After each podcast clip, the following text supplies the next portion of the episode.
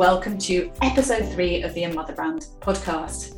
Today, we're looking at how important it is to honour our whole selves in order to build a sustainable business around our family and thrive.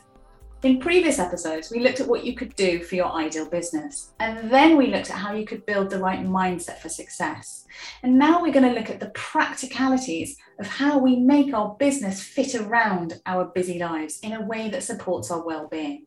The question I get asked a lot is not how do I build a business, but it's how do I actually do it around my family. And I'm not going to sugarcoat things, it is pretty tricky as mothers, you'll know we have 9 million things to do all the time and a gazillion things on our mind. The mental load is enormous.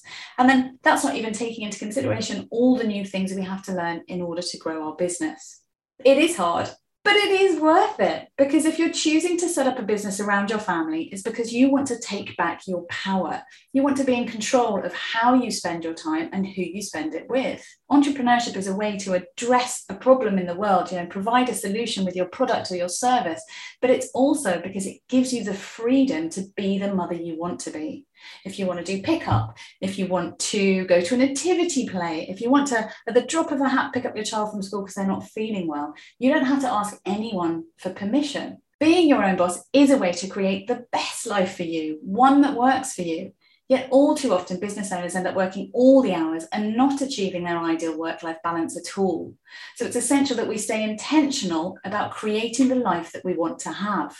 In the working world that we've inherited, it's all about unhealthy work expectations. So I don't know if this rings true for you, but in my pre kids career, we were expected to be wholly dedicated, wholly committed to our career. And any mention of anything outside of that made us look a little bit less committed or unprofessional. And then, as soon as you try and continue a career and balance it around having children, you're expected to work as if you don't have children and then mother as if you don't have work. None of this is realistic, nor is it good for us. So now we can create our own working world. It's essential for our well being and for the sustainability of our business. We factor in our whole self and we look after our well being. So, in this episode, we're going to look at some practical approaches to building your ideal business around your life in such a way that you can thrive. The first thing we need to do is get clear on who the whole you is. What does that even mean? Well, there are lots of areas of our lives. I'm going to list them now. Have a little listen and think about which ones you pay attention to at the moment. And if there are some of those that perhaps you would like to pay more attention to in the future. Love and romance, personal growth, fun and recreation, family and friends, physical, spiritual, financial, business, and career. So, those are the different areas of our lives. And the next question is what different roles do you play in your life? So, there's mother, wife or partner, daughter, sibling, friend, CEO, founder of your business, homekeeper. I don't know if that's a standard category. I just made that up. I just thought people who do most of the home stuff can be the homekeeper. Woman, human being with needs. There's a lot of roles there. And then the next question is what do you need to do on a weekly basis to satisfy those roles? And then, in addition to that, what would you like to do on a weekly or regular basis, thinking about your whole self and all of those different areas of your lives? Are there needs of yours that are not being met at present? We can't be all mother or all worky and completely ignore the rest of ourselves. As a whole person, we've got all of these different needs. So, are they needs of yours that are not being met at the present time? Because we do need to look after ourselves in order to have good mental and physical health, in order to have a strong mindset, to create the business of our dreams, and to be resilient. We also need to connect with other people. We need to do things that play to our strengths for flow and ease and engagement. And we need to do things that have meaning for us. And we need positive emotions in our lives, such as joy, inspiration, and love. These are the core ingredients to well being. And if we look after our whole self, we're going to have good well being, which bodes well for the rest of our life and our business. So perhaps jot down, if you've got a piece of paper handy, which areas of your life that you would like to give a little bit more love to. So perhaps you'd like to take up a hobby. Perhaps you'd like to spend some time volunteering. Perhaps you need to do more exercise or see your friends more. Whatever it is, write it down. The second thing we're going to look at is how you can start to fit everything into your week. Now, you might be thinking, Noni, you're bananas. We're trying to build a business and fit that around our busy mum life as it is. And now you're asking me to insert more things. And I hear you. But trust me, this endeavor of building a business around your family is only going to work if you look after your whole self, if you do pay attention to your other needs above and beyond mum stuff and business stuff. And it is possible. So bear with me. The first thing I'm going to talk about is planning. You may love planning, you might really not like planning, but the truth is, planning is going to help you pull this off. Planning and simplification are the keys to success. So, in order to make this life Tetris work, you're going to have to do some planning and that involves lots of forward thinking. So you're going to ideally think about your week before it begins. What does the whole week look like? And then before a day begins, the night before that, you're going to think about what you need to have ready for that day before it begins. And the morning of a day, you're going to think about what your intention is for the day ahead. There's lots of forward thinking involved, but trust me, even if you don't like forward thinking and planning, this is going to really, really help you. Another thing that's going to be really helpful for you is to simplify things. And a good way to simplify things is to make rules for yourself because once you've made that rule, that's the rule and you don't need to think it anymore. So, an example is in my house, we used to have this issue that we'd change our bed sheets on a Sunday and then they would just hang around all week, overloading my washing basket and making me feel stressed. There was always too much washing and these sheets that still needed to be done. So we made a rule that every Sunday, my husband and I would tag team it. We would strip the beds, change the beds, wash the sheets, fold the sheets, and put them in the airing cupboard they didn't always make it in by the end of Sunday, but usually they do, and then it's done. So we know that that's what happens on Sundays, and that's what happens to the sheets, and they're done. Similarly, my kids go swimming on a Tuesday. Tuesday is pizza night because they come back late, they're tired, I give them an early bath, and then they have pizza. And I know what they're having, they know what they're having. It's simple, and it just makes life easier. So simplify things as much as possible, work out some rules that work for you. The next thing I want to talk about is a time management strategy called do, ditch, and delegate. It kind of does what it says on the tin. So you're going to think about, like the planning, what you need to do in advance. And then you're going to think about what you could not do, what you can ditch, just stop doing it because it doesn't help you achieve your aims, or maybe defer it for later. So this is about all sorts of things. It's about stuff that you do that doesn't actually serve you, but it's also about boundaries and saying no to things. So, can you be a bit firmer with your boundaries with other people when people ask you to do something and you think, God, I really don't want to do that. I've got so much on and I'm so tired. But you end up saying yes. How can you help yourself? How can you support yourself to say no? What can you say no to? Or no to those drinks that mean you're not going to go for a run early the next morning. Or no to this event that means actually you're going to be too tired and you're not going to be able to do the things that you actually want to do. So the ditch and do ditch delegate is all sorts of things. What can you stop doing that's completely not serving your end goal, whatever that might be? Um, and what can you say no to, whether that's people or things or events? What can you put on that? I quite like the not to do list. So things that you keep on doing that just take up a ton of time, put them on the not to do list. You're just not going to do that anymore. And then there's delegate. And this is when collaboration comes in.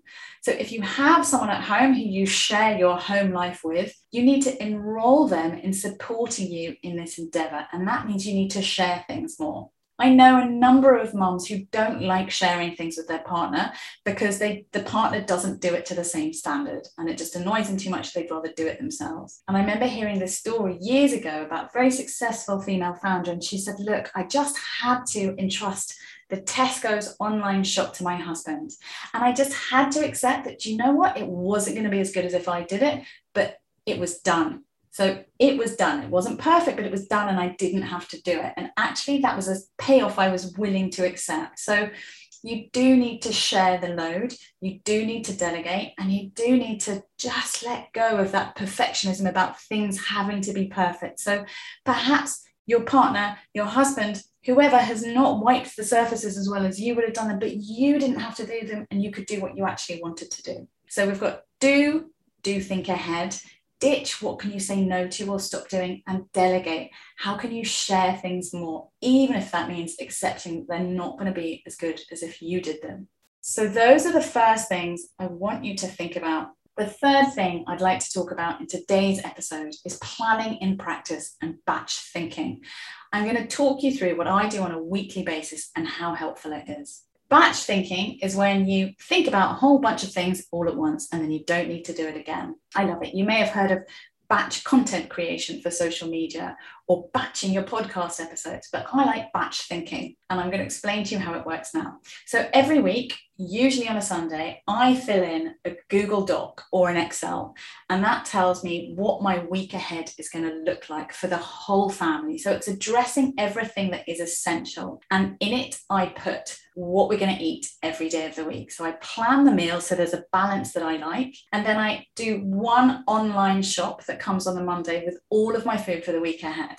In truth, sometimes I only plan till Friday because I run out of creativity in terms of what meals to plan. And then it's a bit of a free for all at the weekend. But that's okay because there's more time and space to think and be creative then. So I plan all of my meals. I put in this document what the kids are eating at school so they don't have exactly the same thing for supper as well as lunch. And then I put in other things like where everyone is. So where my husband is, where I am. When my son was at nursery, I put in his nursery times versus when he was at home.